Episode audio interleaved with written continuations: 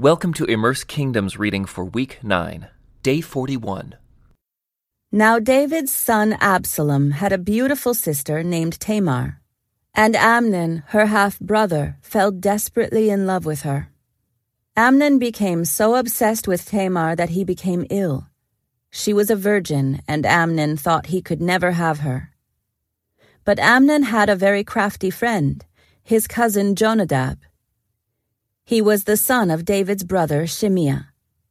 One day Jonadab said to Amnon, "What's the trouble? Why should the son of a king look so dejected morning after morning?" So Amnon told him, "I am in love with Tamar, my brother Absalom's sister." "Well," Jonadab said, "I'll tell you what to do. Go back to bed and pretend you are ill. When your father comes to see you, ask him to let Tamar come and prepare some food for you.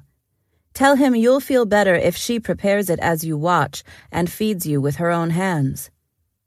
So Amnon lay down and pretended to be sick. And when the king came to see him, Amnon asked him, "Please let my sister Tamar come and cook my favorite dish as I watch, then I can eat it from her own hands." So David agreed and sent Tamar to Amnon's house to prepare some food for him. When Tamar arrived at Amnon's house, she went to the place where he was lying down so he could watch her mix some dough. Then she baked his favorite dish for him. But when she set the serving tray before him, he refused to eat. "Everyone get out of here," Amnon told his servants. So they all left. Then he said to Tamar, "Now bring the food into my bedroom and feed it to me here." So Tamar took his favorite dish to him. But as she was feeding him, he grabbed her and demanded, "Come to bed with me, my darling sister." "No, my brother," she cried. "Don't be foolish. Don't do this to me. Such wicked things aren't done in Israel. Where could I go in my shame? And you would be called one of the greatest fools in Israel. Please, just speak to the king about it and he will let you marry me." But Amnon wouldn't listen to her, and since he was stronger than she was, he raped her. Then suddenly Amnon's love turned to hate, and he hated her even more than he had loved her. "Get out of here," he snarled at her. "No, no," Tamar cried. "Sending me away now is worse than what you've already done to me." But Amnon wouldn't listen to her. He shouted for his servant and demanded, "Throw this woman out and lock the door behind her." So the servant put her out and locked the door behind her. She was wearing a long, beautiful robe, as was the custom in those days for the king's virgin daughters. But now Tamar tore her robe and put ashes on her head. And then, with her face in her hands, she went away crying. Her brother Absalom saw her and asked, "Is it true that Amnon has been with you?" "Well, my sister, keep quiet for now, since he's your brother. Don't you worry about it." So Tamar lived as a desolate woman in her brother Absalom's house.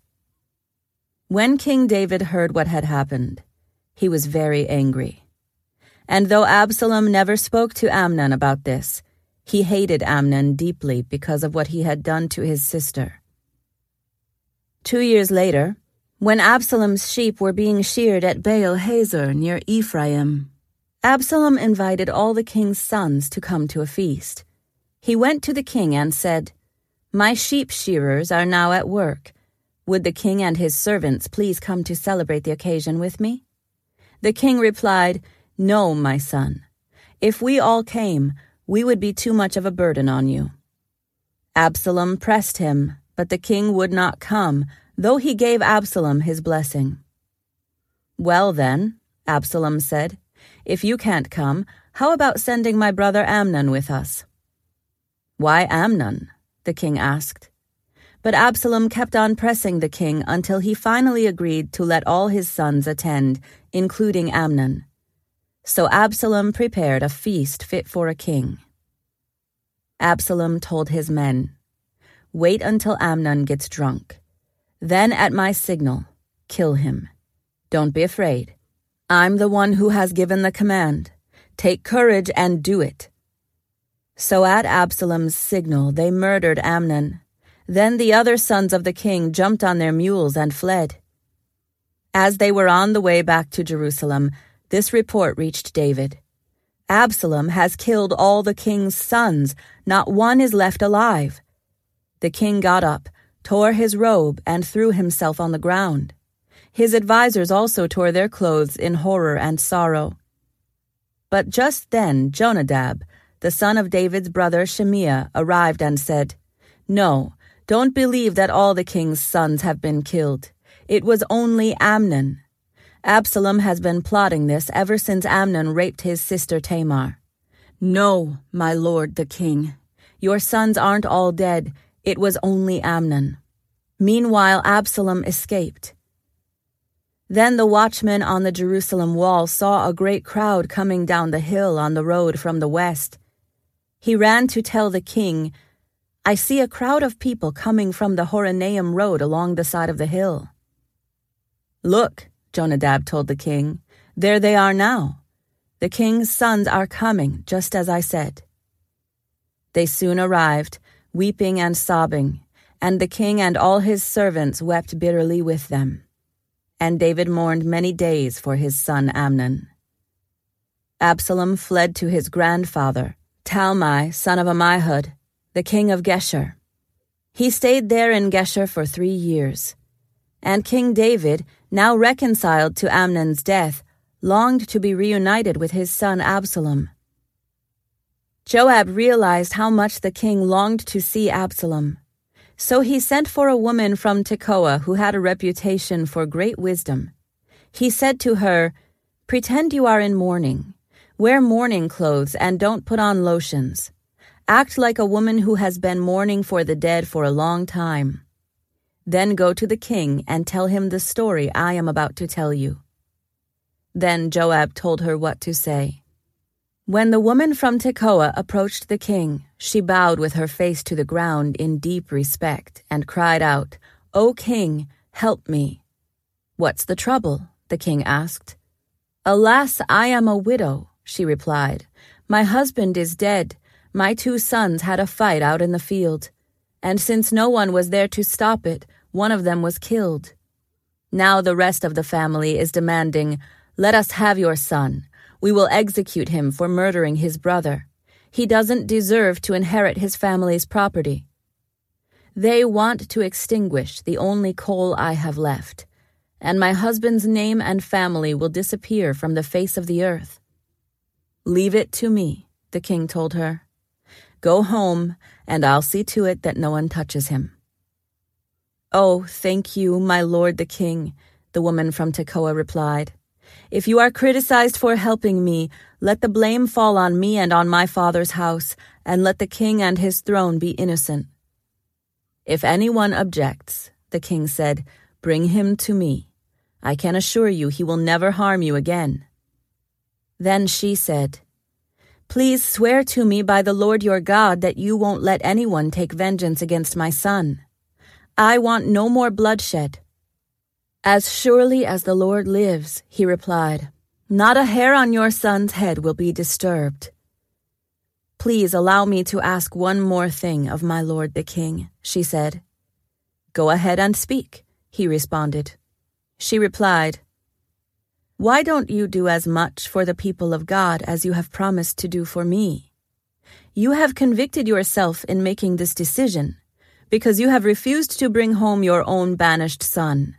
All of us must die eventually. Our lives are like water spilled out on the ground, which cannot be gathered up again. But God does not just sweep life away.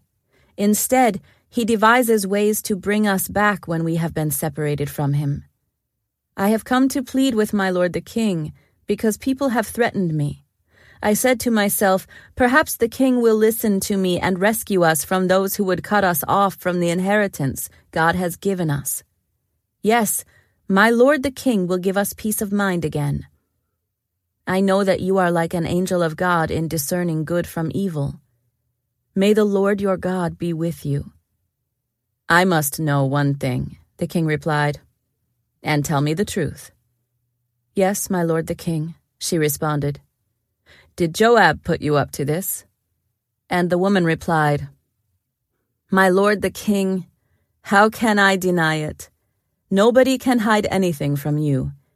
Yes, Joab sent me and told me what to say. He did it to place the matter before you in a different light. But you are as wise as an angel of God, and you understand everything that happens among us." So the king sent for Joab and told him, "All right, go and bring back the young man Absalom."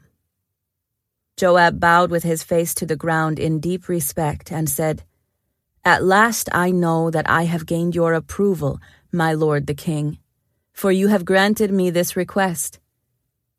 Then Joab went to Geshur and brought Absalom back to Jerusalem.